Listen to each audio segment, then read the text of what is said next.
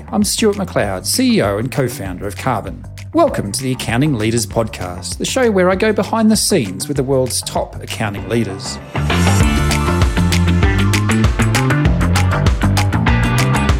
Today, I'm joined by Leah Rowe, founder of The Perk, a premier leadership and team coaching, training and development studio on a mission to build the world's best leaders and teams.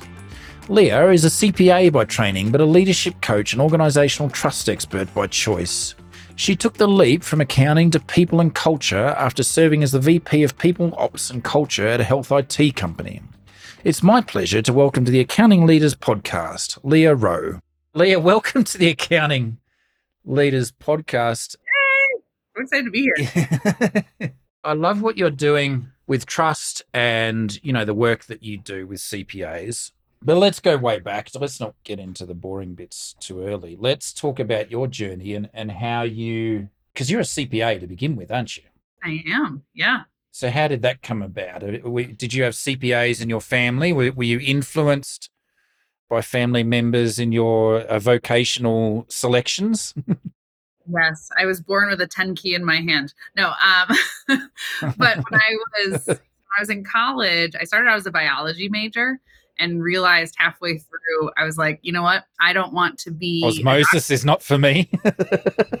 yeah, exactly. I was like, I don't want to be a doctor. I don't want to work in a lab. I'm not quite sure what I'm going to do with this degree. And my dad, who's a CPA, and he was the CFO of a construction company, and we got together, and he said, you know, you should try some business classes. See, you know, if you like business. And so I started some business classes, and I came to him and I said, you know what? This accounting this is fun. Like the debits equal the credits. It's a game. Like you just have to figure it out. It always like it always foots.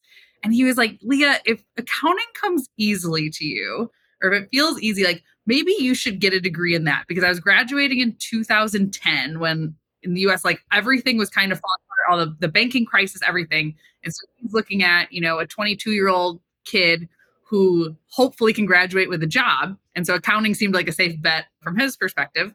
But he also told me, he goes, one of the great things about accounting is if you end up wanting to do something else, you have this great background, you understand how a business operates. You know how it makes money. You know all of these things. So you can go into any other area having this really good foundational knowledge.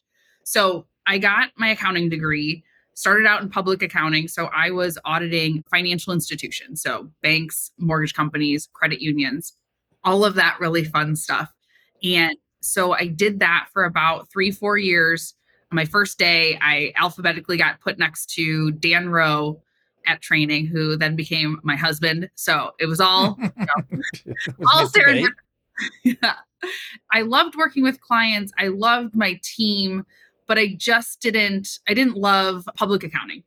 And so then I um I started working with a company called Fine Point Consulting. And so I did outsourced accounting. So outsourced controllership, CFO work for uh, small businesses, startups, got really into working with entrepreneurs and startup scene and just loved that. Loved working alongside people that were so passionate in solving big problems. And I was also really interested in how they were building their teams and their culture. So did that helped one of my clients raise a uh, Series B round and joined them as their full time VP of Finance and Operations.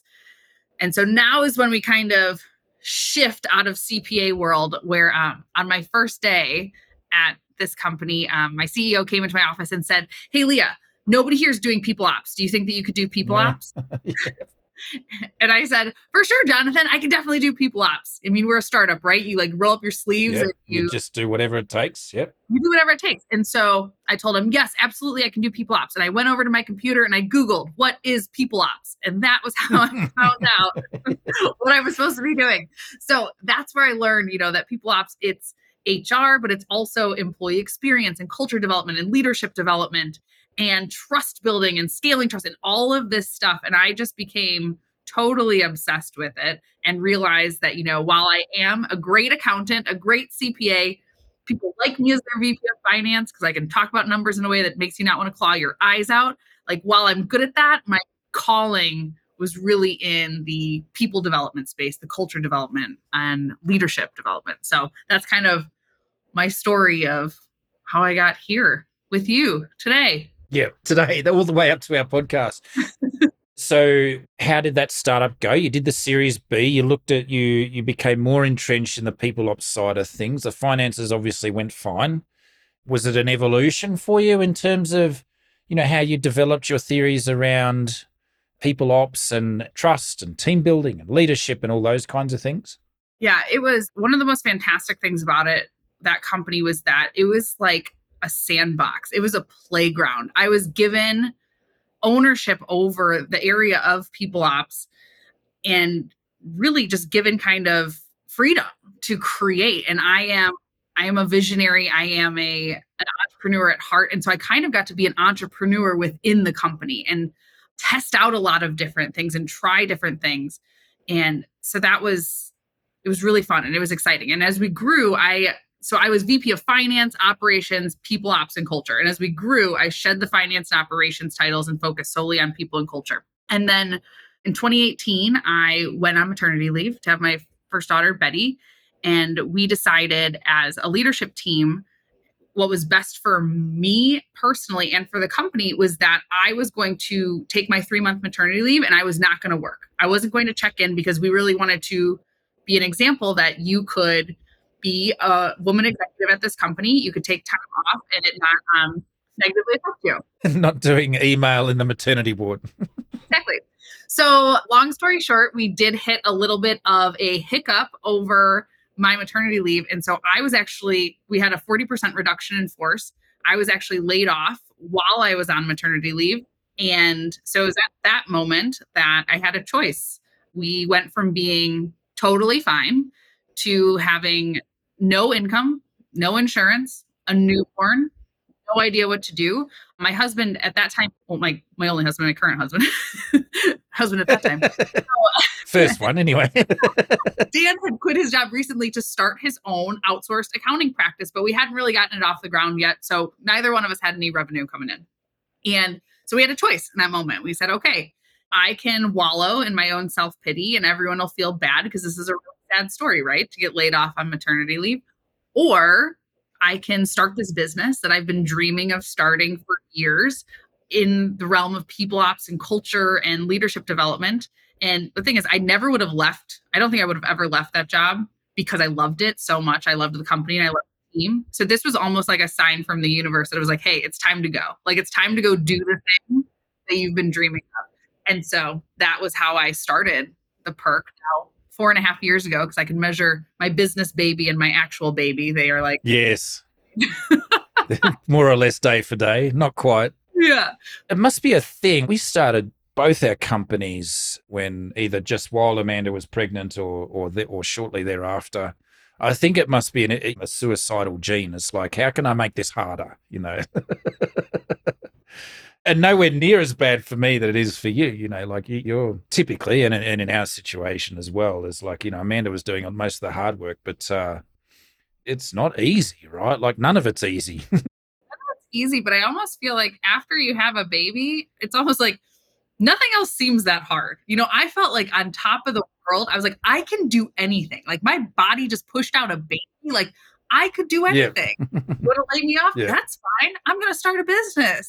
I'm also, cool. your priorities shift a little bit, you know, and you're like, life. Yeah. So I feel like it was the perfect time, at least for me, to be like, all right, let's do this. Or I would have very little sleep. yeah, yeah. I think that's part of it too, right? Decision making's a little off. It's fine. It's sort of like, you know, all right, okay, well, we're all in now. We're fucked, so we may as well just keep going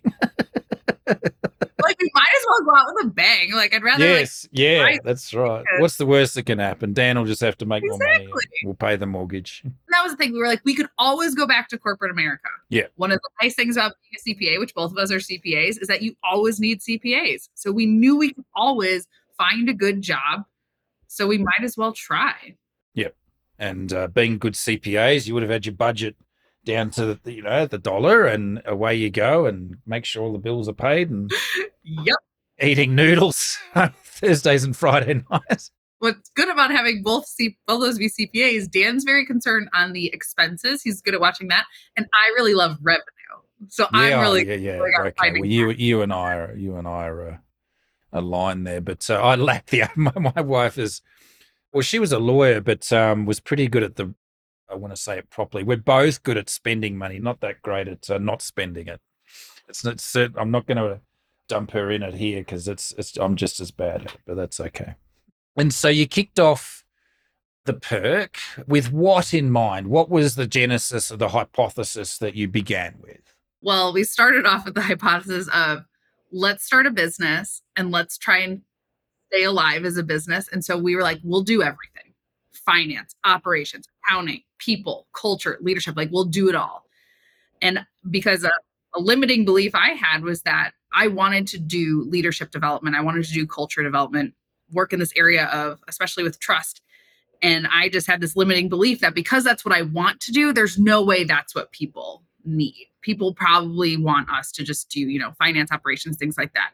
And, but again, like I was the main salesperson. So I'm out and I'm talking about the things that are really interesting to me and exciting to me. And that's culture and leadership and trust. And so we ended up filling our entire portfolio with all of that work, the things that I actually wanted to be doing. So we started off being like, we want a business, we want to stay alive, we'll do whatever we can, whatever we're skilled at. Whatever somebody's going to pay us to do, apart from go down the Castro in San Francisco and we draw the line there, right? Right, right. you want us to wash your car? We'll wash your car. Like we were just like, we will do whatever. So, but then, you know, we were able to really narrow in and niche on um, leadership development and leadership coaching. And so that's where we're at. But no, it did not start off just like a, this is exactly what we're going to do. It's been an evolution for sure. Yeah. And how has Dan's firm sort of played into this as well? Is eh, you know, you're sort of setting off on similar paths, right? Like at similar times, but divergent, perhaps yep. parallel would be the the best analogy. But um you're sort of sharing war stories along the way, you're sharing the ups and downs together and and growing together. What was that like? Yeah, it's a great question. So we started the business in, you know, August of 2018 and we were doing pretty well, but we were a very young business when the pandemic hit. And so when the pandemic hit, things got really shifted. And for a while there, it was like, you know, the first things that were cut were like things like leadership coaching, leadership development, teamwork. Yes. Yeah. Yeah. You don't,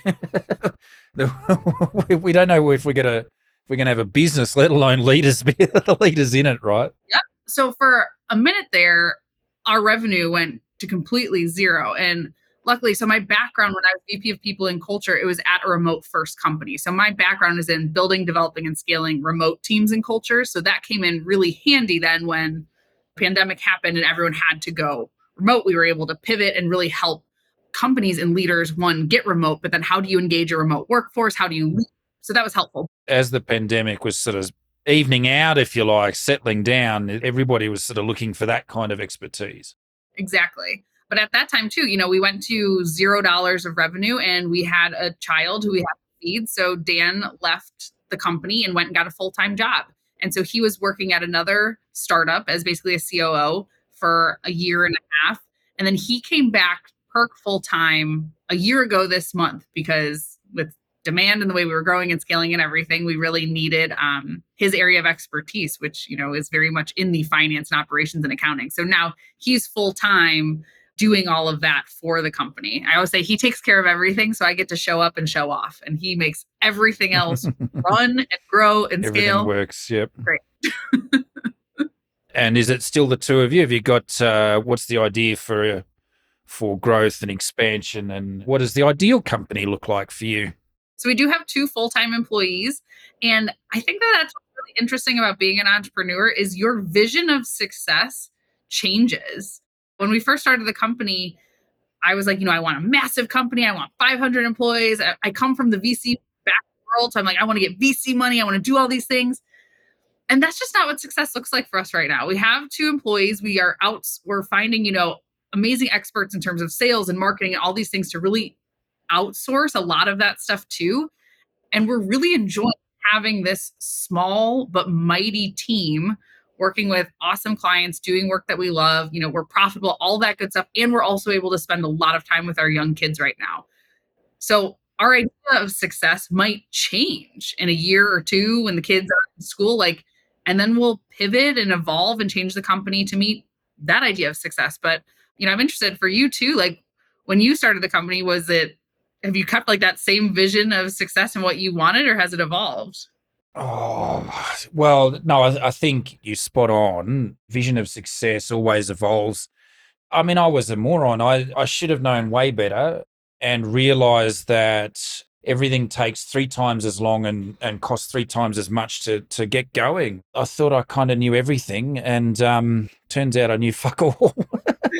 but that's okay. It's all right. I, I came to terms with it some days easier than others. I feel like if you knew everything, you wouldn't start a business. Like, you know, there is some like, there's some oh, of that. you, no, God, no.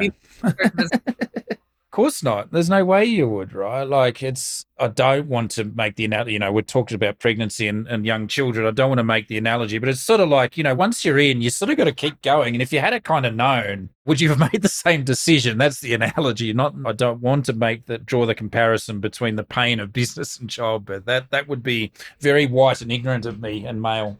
And so I won't. But there is a thing at the moment, I reckon, where, you know, the amount of information available to particularly SaaS companies, right? But, you know, a lot of software companies, but also companies in general, right? If the volume of information does not match the, you know, how easy it is to execute or the capacity to execute. And if you could absorb all that information would you go out and, and be successful? Somebody actually said, I want to say it was on Twitter, but it's relatively intelligent, so it probably wasn't. So what they said was, you know, you can read everything in the world about shooting a three point shot, right, on the basketball court. You can read, you know, all the biomechanics. You can read everything about perhaps a mental state. But, you know, if you've never picked up a basketball before, uh, well, you probably haven't lived in America, but if you've never lived in a uh, picked up a basketball f- before, you know everything about shooting a three point shot. But you know, you're still at your ten thousand hours, right? So I think yes, we thought we'd be further ahead. We're very successful now on on most people's definitions. We are hopefully are making an impact in the accounting industry, and hopefully that improves people's lives. That's what we want to do. And to me, that that is a definition of success that I'm reasonably happy with today. And um, did we want to be bigger? Probably. Well, definitely. Did we want to be earlier? Definitely. Are we happy with it? Yeah. Yeah. I mean, I, I think it just depends on the industry that you're selling into and the and the pace at which that that group of people can absorb what you're offering and how close it is to the needs of that group of people, right? So you can have the best product in the world, but if, you know, and it might be a tent on Mars, right? If nobody's there to buy it, it's really hard to make money out of it. Can I, I'm curious, are you having fun? Most days. Yeah. Most days. Yeah.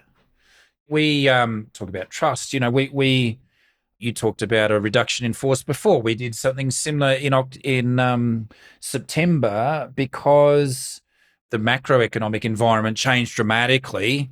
Our revenue was not growing at the pace in which we had anticipated, and we'd we'd hired for a greater level of revenue. And um, fuck, that's not fun. I mean, there is just no way to have fun during a, a period like that. So we're still we're not going through that anymore, but we're we're um, you know coming out the other side of it.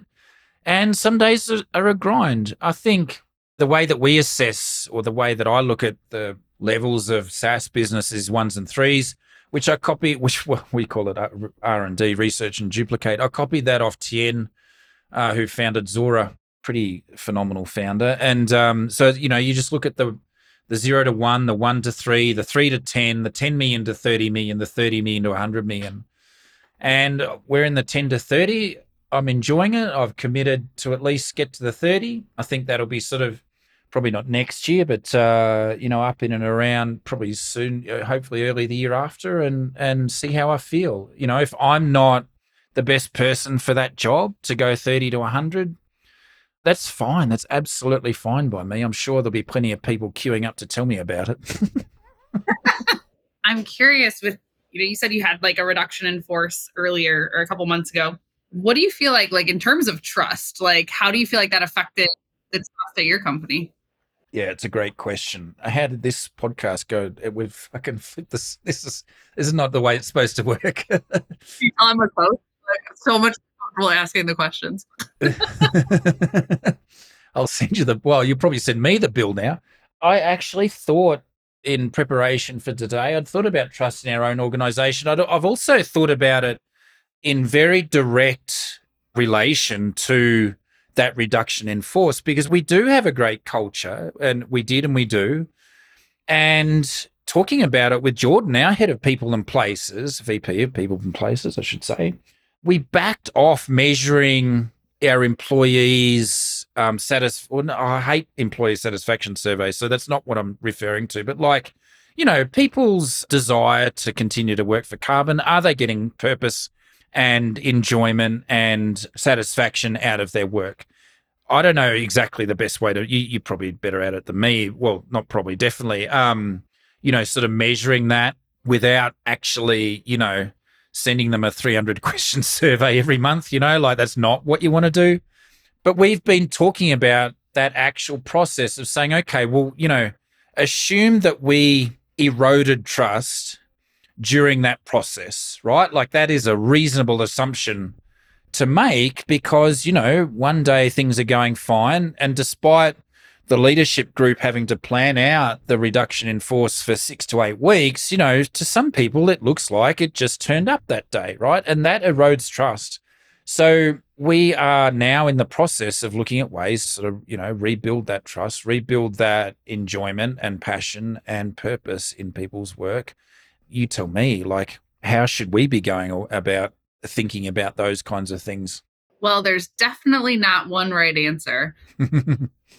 yeah, I mean, let's dive into trust a little bit. So, why I love trust. So, when I started doing work in the space of culture, what I really learned and experienced was that all strong organizational cultures are built on a foundation of trust, communication, and alignment. Like it's those three elements. But like, and over the years, as I was doing more work, I like, it really came up that everything, I like say 99% of your issues are trust issues. Like, even when it comes down to communication, a lot of times it's the trustworthiness of the person who's communicating the message that causes whether or not people are going to understand it have their behavior change because of it. And same with alignment. A lot of times we miss we're misaligned on teams because we don't trust the person's vision or we don't trust the team that's doing this. So that's why i really focused on trust because i realized mostly everything was coming down to a trust issue. As an accountant how do you reconcile those three things with revenue and profit? So that's a great question. And that's where i'm going to bring in david i believe how you say his last name is david horsager and he did a research study and this is why like when i read his book i was like oh my gosh all of my worlds are colliding and my heart is on fire right now because what his research showed was that the lack of trust in an organization has a larger effect on a company's bottom line than anything else. So he really tied together trust and financials. So in his study a lack of trust affects a company's bottom line more than anything else. I mean it makes sense right? Like how hard are you working on a team if you're surrounded by people who you do not trust how much are you truly giving on a daily basis if you don't trust leadership or the direction that we're going? Do you buy products and services from companies or brands or people that you do not trust? It's like trust is the underlying element in all of what we're doing in business. That's how I reconcile it. and that all makes sense.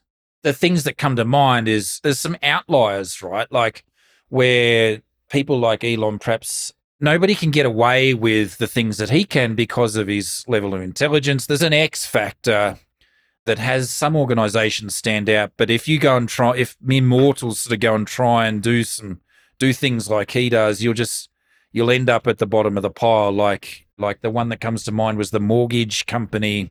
I think it was called Better, which just sort of blew up all at once because they they got way ahead of themselves. You know, like so, you know, because in particularly in the valley, right? Like revenue fixes all issues, and or valuation does. But I, I guess what what you're saying is like, yeah, but over the long term, trust is a fundamental that you can rely on.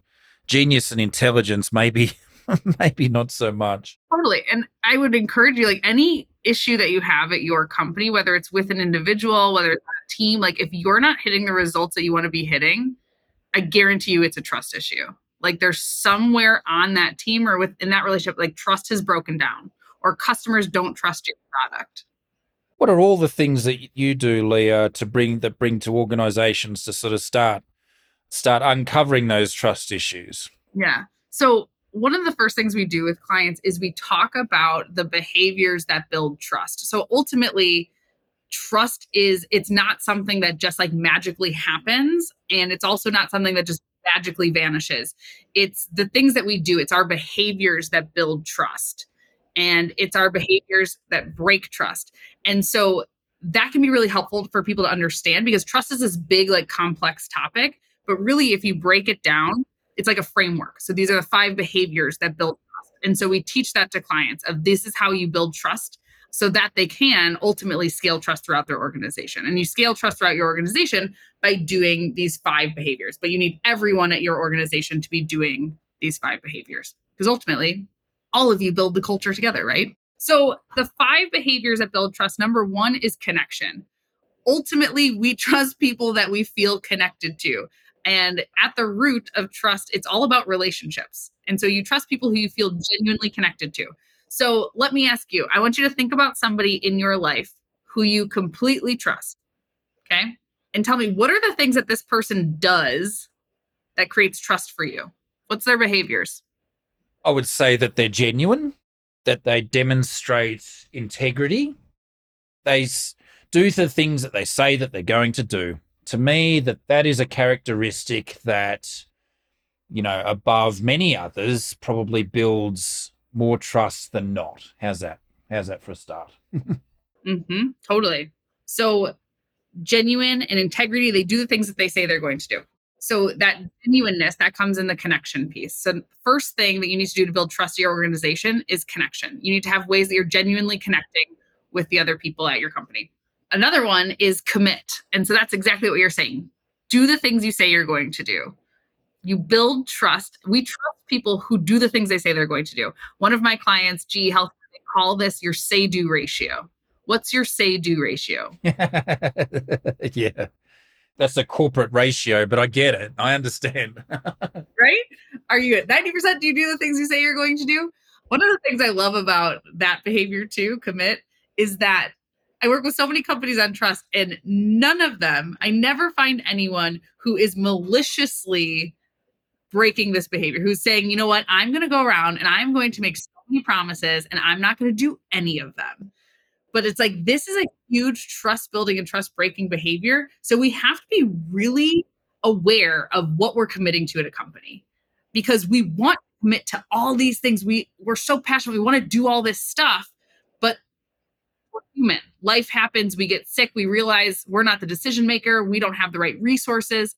So this is one that you have to be really careful with because it comes up every single time. People say, I lose trust on my team when somebody commits to doing something and they don't follow through with it. And so like that's where communication really comes in. Communicating when you can't follow through on something. Alignment comes into that for me, right? Like we're an organization with with fucking no shortage of ideas, right? Like some organizations struggle for you know what to do next or something we've got enough ideas for the next 30 years right like with no worries but what not to do right so as you say people don't go into a conversation thinking oh you know i'll agree to do something and then just have absolutely no intent well most of the time have no intention of not doing it but what happens is we agree to do too much and we don't agree not to do anything. We try and we try and we try. We, we mostly fail, but I think we're getting better is to agree what not to do. Seems to help with our trust process, but also our alignment and our capacity to do the things that we say we are going to do. We do a better job of them. What's your experience with that? Does that make sense or am I talking crap? No, it makes total sense. And I think that that's something that's really important. I love that you all are doing that because doing the things you say you're going to do is such a big trust builder that, especially as leaders, if you can commit to less and do those things and do them well, that is a much better way to build trust with your employees and with your company and with your clients than if you overcommit because you want to do all these things, but you don't follow through on them, like you're going to break trust in the process. So I absolutely love that you are. And I like too that it sounds like you're having a list of like, this is what we're not doing. And maybe it's just a parking lot. Like, we're not doing this right now. This might be done in the future, but these are the things we're committing to right now. We're going to follow through on them. One, because it's going to help us achieve our vision. And two, it's going to build trust with everyone in the process. And it helps you stay focused, right? Like, that's a lack of focus is one of the most frustrating things as a leader, I reckon, is like, you know, because we can say we're going to do everything, but at the end of the day, you, you know, like it's very difficult to get an organization to be able to do everything well, right? Like that's probably the hardest thing. Yeah. And staying focused, that goes into another trust behavior, which is be clear. Like ambiguity and confusion in all forms decreases trust. So you have to be super clear on what are our priorities? What is our vision? What is our direction? What are our roles and responsibilities? Who owns what? When anything is unclear, your trust is breaking down. This is something I've noticed as we increase in size, right? And you'll see this in all organizations, and it's pretty fucking obvious. However, it sort of presents itself in different ways, right? Like you can deliver the vision or anything, right? Like you can say the message to a certain number of employees you deliver the vision when you're 20 employees, right? Now, when you're 200, and, and those 20 employees will get a slightly v- different version of what you just said. If you ask them to play that back to you, they're going to tell you something in the various forms of what you said. If you go and ask 200 people the same thing, the scope by which that they're repeating what you just said expands, right? Like the scale increases, and it's like, okay, well, I now I have to spend more time being clear in air quotes. That doesn't work well on podcasts, right? So I think that as you, and this is rounding back out to where we started before, is like, why it's a different skill set required to take an organization from 30 million to 100 million in revenue that it is that 10 to 30 and there's a different skill set below that as well by the way. But to me that's some of the areas that you have to really improve at. Just being consistent being clear demonstrating clarity. Is that something i mean you work with all kinds of different size organizations. Is that does that resonate with you or am i talking crap it definitely resonates with me and i think it's also like as you grow that's where like leadership development and leadership training becomes so important too because you can't be only clarity person you can't be the only one who can clearly explain the vision and make sure everyone clearly understands it like that's where you need your leadership to step up too so you need to make sure that they're all clear. You know, like, yes, you're still getting the vision to everyone at the company, but you need to make sure that your leaders are all clear and checking with that. And then they're the ones that are making sure that it's clear with their direct reports. And if they lead leaders, you know, just kind of goes down. But you cannot, like, as the CEO, as the head person, like, you can't be the only one who has clarity on everything. It's just, you can't scale that way. Yeah. I think it helps. Well, in our organization, you know, a lot of the leadership group have been sort of, you know, six, seven, eight years with us, right? So most of the lifetime of the organization, talking about biology, we tend to have a lot of osmosis, right? Like we do understand each other, we do understand the direction, and the, and it's we differ sometimes on the journey that the how we're going to get there, but I think generally speaking, the why and the where is pretty consistent. You'd have to ask them. and see, that's what happens sometimes too. Is a lot of teams are like, "Oh no, we're really clear with each other. Like we're all on the same page," and then you ask all of them, and they're all not on the same page. no, that's happened to us before. Like I remember in like, like 2018, 2019 is like I thought we're going into our all, you know, like a, a, leadership offsite. Fucking, this should take about 25 minutes. We're, we're sweet. We're all going the same place. I realized 15 minutes in, fuck me, we have got, we better extend this out by days because we are miles off. We are nowhere near on the same page. And, you know, like that for all kinds of reasons. But we got there. We got there. We had a pretty good session how have you found sort of all all of your work? How's it changed post pandemic? Are people sort of coming back together and getting the benefit of that, or is it still predominantly remote? So, what the pandemic did really well for our business was it helped other companies see that you could do leadership training and coaching, that you could do this work remotely. You know, again, my background was in remote first organizations. So it opened up a lot of companies' eyes. So we were able to grow really quickly. We were able to get new clients. Now we do a lot more in person, which is great. I love being with clients in person, but it's kind of just, you know, the pandemic. I know that it was hard for a lot of businesses. And again, it was really hard for us with zero dollar revenue for a while. But um, like it did end up helping us. It ended up being a really good thing for our business and for the growth and trajectory of what we're doing.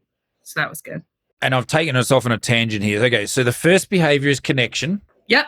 Second one. Yep. Second one, commit. Commit. So that's agree to disagree, and what there's another there's a, an evolved saying now. It's sort of like it's um just arrive at a point and go. Disagree and commit. There you go. And then the third one we talked about was be clear. And then the fourth behavior that builds trust is creating safety. So we feel we trust those who we feel emotionally and psychologically safe with. So, this is all about building psychological safety with the people on your team. One of the best ways that you can do this as a leader is to demonstrate vulnerability, is to say things like, I don't have the answer. I made a mistake. I don't know. Let's collaborate on this together. I'm not sure of the right answer. You've done an incredible job today. You create a very safe space. You've been very like open and honest and vulnerable. Like, I don't know what I'm doing. I've made a lot of mistakes. Like you create a very safe space. I will um, pass that on to Johnny, my therapist. He'll be very happy to hear that.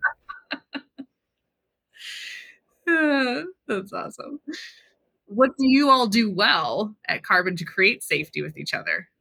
I joke, but um, we do quite a few things along those lines. I use the words deliberately sometimes, you know, okay, this is a safe space for you to and I won't say it if it's not, by the way, because that that's quite the opposite, isn't it? That'd be a prickish thing to do. That sounds like a very political thing to do. The um, I've used those words. I I do not that often because again, it sort of takes away the seriousness of it. But um, we use the enneagram amongst our leadership group to learn more about each other and to understand perhaps the reactions that we have to certain conditions and the way that those of us that study that a little bit more, and I'm not great at it, but I'm getting better, is you, you can help people understand clarity, provide clarity by describing things in different ways for different people, right? And that's not adjusting your message to the audience like some Republicans do. It is simply to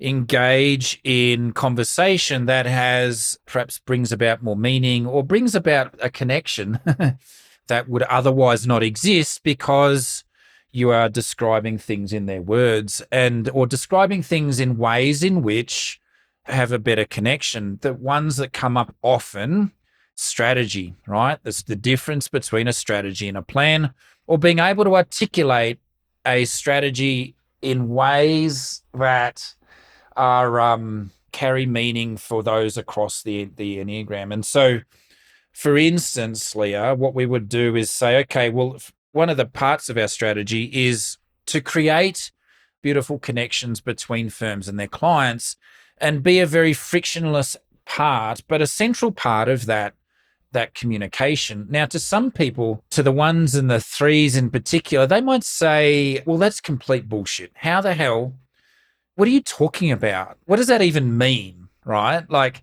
and that's a very legitimate question to a broad statement. But if I say it in a different way, if I say it in the in a way that says, okay, well, one of the things that karbon is really good at is being, you know, that centerpiece of communication between the firm and their client. And if we could expand that, if we could make that more central, we're very good at email, but if we can be at all the different transport mediums that firms and clients communicate, then we're going to help create those connections better. And so there are different ways in which we communicate by understanding the ways in which people respond to strategy and plan. That's a very fucking long way of saying that.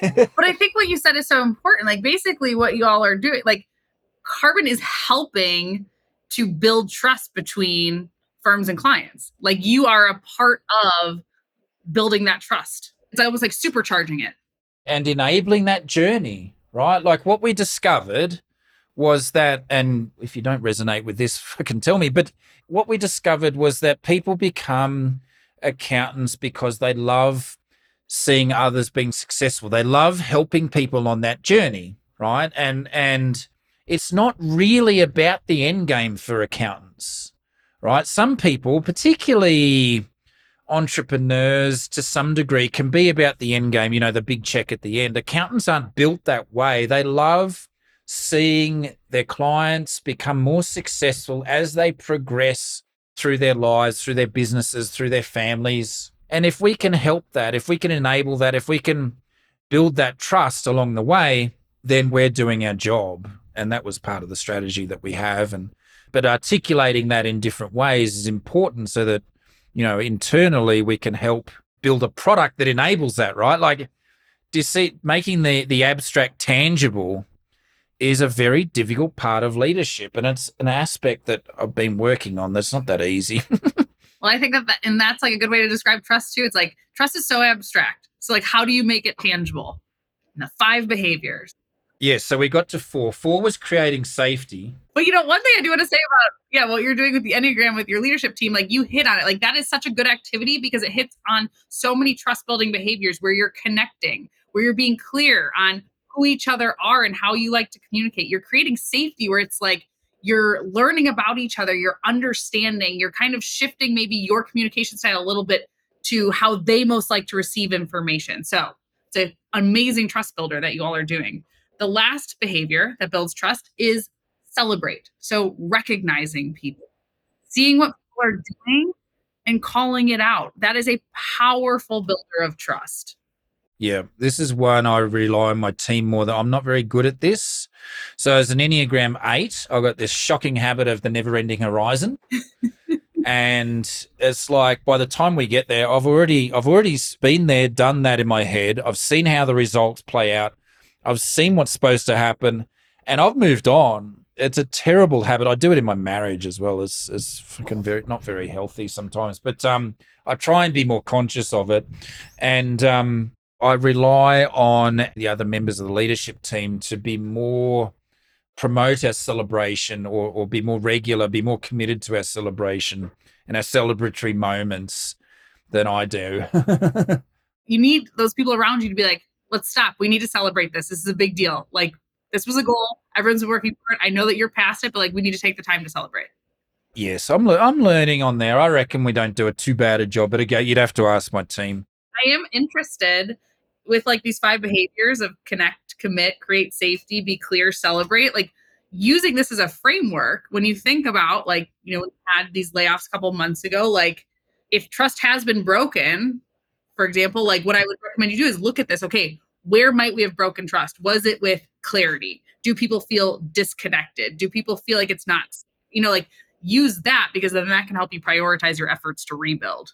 What I've experienced over the years is different people in the organization and and to some degree different personality types they will be at different places on on that journey of trust like and on that journey of recovery you know like a the a rift causes anger and frustration and breaks trust and some will will move through their stages of anger better or faster or just be at different places on that journey as on the journey to recovery, I guess. And I think different parts of our organization will be demonstrating different areas of difficulty. Say, perhaps the clarity in our engineering might be different to, they might be struggling most there. Perhaps the sales organization might be struggling with, you know, a commitment or a connection back, you know, now that they're they're perhaps they're feeling more vulnerable or something, you know, like different types of dynamics, right? So I think the way I would would try and address it is sort of like ask each of the leadership team to consider, you know, those areas and say, okay, well, which ones are we feeling like, you know, uh, perhaps we're furthest behind on. I would have everyone like consider that for, you know, possibly how to re like how we broke trust or whatever. But also then it's like this is how you rebuild it. So your trust have to be completely broken for you to rebuild it or for you to continue building it. So it's like you focus on these things. Okay, we need to connect our team. We need to be clear. We need to make sure that you know what we say we're going to do, we're going to follow through with it. We need to create safety for everyone. We need to recognize people. So it's like that's how you can like start putting it into action immediately. What's changed over the years, right, is sort of like um you know, you used to go out into the woods and and do trust falls, right? And like there you go, fucking move on, everybody trusts each other. Done. Yep. A, we're not as together anymore, but B, it's sort of like, you know, the human evolution, I think, or corporate evolution has improved. And um, there are many different ways in which uh, you can help build trust in organizations. What's some of your favorites, Leah? so honestly like these five behaviors like i call it like the trust operating system. Like it really is. So i love just going into organizations and it's a trust operating system. So teaching these behaviors and helping organizations to operationalize it because ultimately it's when you're doing these five behaviors consistently that's how you scale trust. So you like we did the enneagram one time three years ago and we all connected. So clearly we all trust each other it's like these are the things you have to keep doing What number? Uh, you or the uh, two? I actually haven't taken the Enneagram. I've taken every other Oh, really? Okay. test. Well, we we have to do another podcast because this I've never had a podcast where, where I feel like uh, you've switched it on me. So um, I'm happy. I'm by the when we do the next one, I want you to have done the enneagram for me. Okay, you trust me? have you done the predictive index? I just did that one for the first time. no, not that one. So I, will do that one for you if you like. That was a cool one. I was into that. Doing some of these sort of trust exercise. So doing the enneagram, doing the predictive index. What what kind of in person activities do you like to explore? So many good ones. So, and I mean, this is another reason why, even when you have a remote company, it's so great to get together like once a year for a retreat. Again, my background is in remote first organization. So I am all about remote work, but I've been attending a lot of my clients in person QBRs and retreats recently. And it is just such a good time for you to do all of these five trust building behaviors, for you to connect in person. You are able to understand, you get more clarity on who people are, what their intentions are, just what their motivations are when you get to spend a little bit extra time with them. So I do think like having that in person time can really be a big trust builder. I recommend that too. What are your goals for the business in 2023? Are you going to go from two full timers to 200, or your your definition of success while your kids, while your girls in particular are uh, young? We're going to keep it lean and mean and make sure that we're a well balanced family and business unit. How's that? 2023 is all about world domination. I'm just kidding. So my workshop that I give, my favorite workshop, it's so fun, it's so impactful. It's called Throw a Trust Party. And so I have a goal to throw 50 paid trust parties. I also like revenue. I told you that. So I want to throw 50 paid trust parties. Trust party. I like that. Yeah, throw a trust party. How to scale trust to maximize belonging and results. It's the best. You know, we also love to travel. So I want to 2023 is also the year where I want to travel more and give this workshop, you know, around the US or the world. So that's part of the plan. But we don't have a ton of plans for growing the team right now. We're trying to look for more ways to make um, you know, scalable passive revenue because we have really good products, we have really good services, but now we want to try and scale it in a different way without having to add to the team. Productize it a little bit. hmm And then again, maybe in a couple of years we'll want to like we'll want to grow the team, but we're just not. That's not part of the vision for 2023. You're a big Disney fan, I see. Huge, huge Disney fan. What's your favorite Disney ride or or experience? Oh my gosh, we've been to Disney World so many times. My daughter's four. She's been to Disney World four times. Like it's that. Honestly, I feel like I'm an Epcot person right now. I feel like I go through phases of which park is my favorite. Epcot, I'm an Epcot person right now. I just love the different countries. I love the different experiencing the world. I just think it's so fun. It's so fun. We were at Disneyland the other a uh, couple of weeks ago. That was that was all good. No major meltdowns, and the kids were fine as well. but in a drunken moment, my wife con- convinced us we're gonna we're gonna try our first Disney cruise next year. So we'll see how that goes. Yeah, I've never done one, but it's amazing. Shoot me basically for to ever go on a cruise. I'm so anti cruise. I really don't want to be locked up with any anybody apart from those that I don't have a choice to be with, let alone like 3,000 others. But here I am already regretting perhaps my choice for October next year. But as you said, even people who hate cruises rate the Disney experience uh, very, very highly. So um, let's say I'm a reluctant participant at this moment. I'm very hesitant, but uh, anyway, you know, it's the things we do. well, I'm excited to hear how that goes for you. Let me know. I'm also not a cruise person, so I probably will not partake on even a Disney cruise. Wow. All right. So if I come back from the, uh, like, even me, if I come back and say, Leah, you know, as a cruise hater and as a Disney moderate, you know, even I'm a fan, you'll go. I will trust you if I feel connected to you, if I feel safe. Very good. Very clear on what was good about the cruise. yes. Yes. And I'll, I'll build a safe space in Mickey's den or something. that could get fucking weird, couldn't it? Okay. All right. Hey, Leah, we're, we're massively out of time here. We, um, I've had so much fun. We have to do this again. I would love to. Yeah. Congratulations on all, all your success so far and and uh, building the business and and all the impact that you're having with organizations and CPAs. And uh, let's do this podcast again and we'll dig further into trust. How's that? Love it.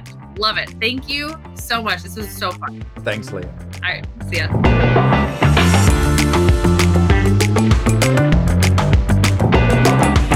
Thanks for listening to this episode. If you found this discussion interesting, fun, you'll find lots more to help you run a successful accounting firm at Karbon Magazine. There are more than a thousand free resources there, including guides, articles, templates, webinars, and more. Just head to karbonhq.com slash resources. I'd also love it if you could leave us a five star review wherever you listen to this podcast. Let us know you like this session. We'll be able to keep bringing you more guests for you to learn from and get inspired by. Thanks for joining, and see you in the next episode of the Accounting Leaders Podcast.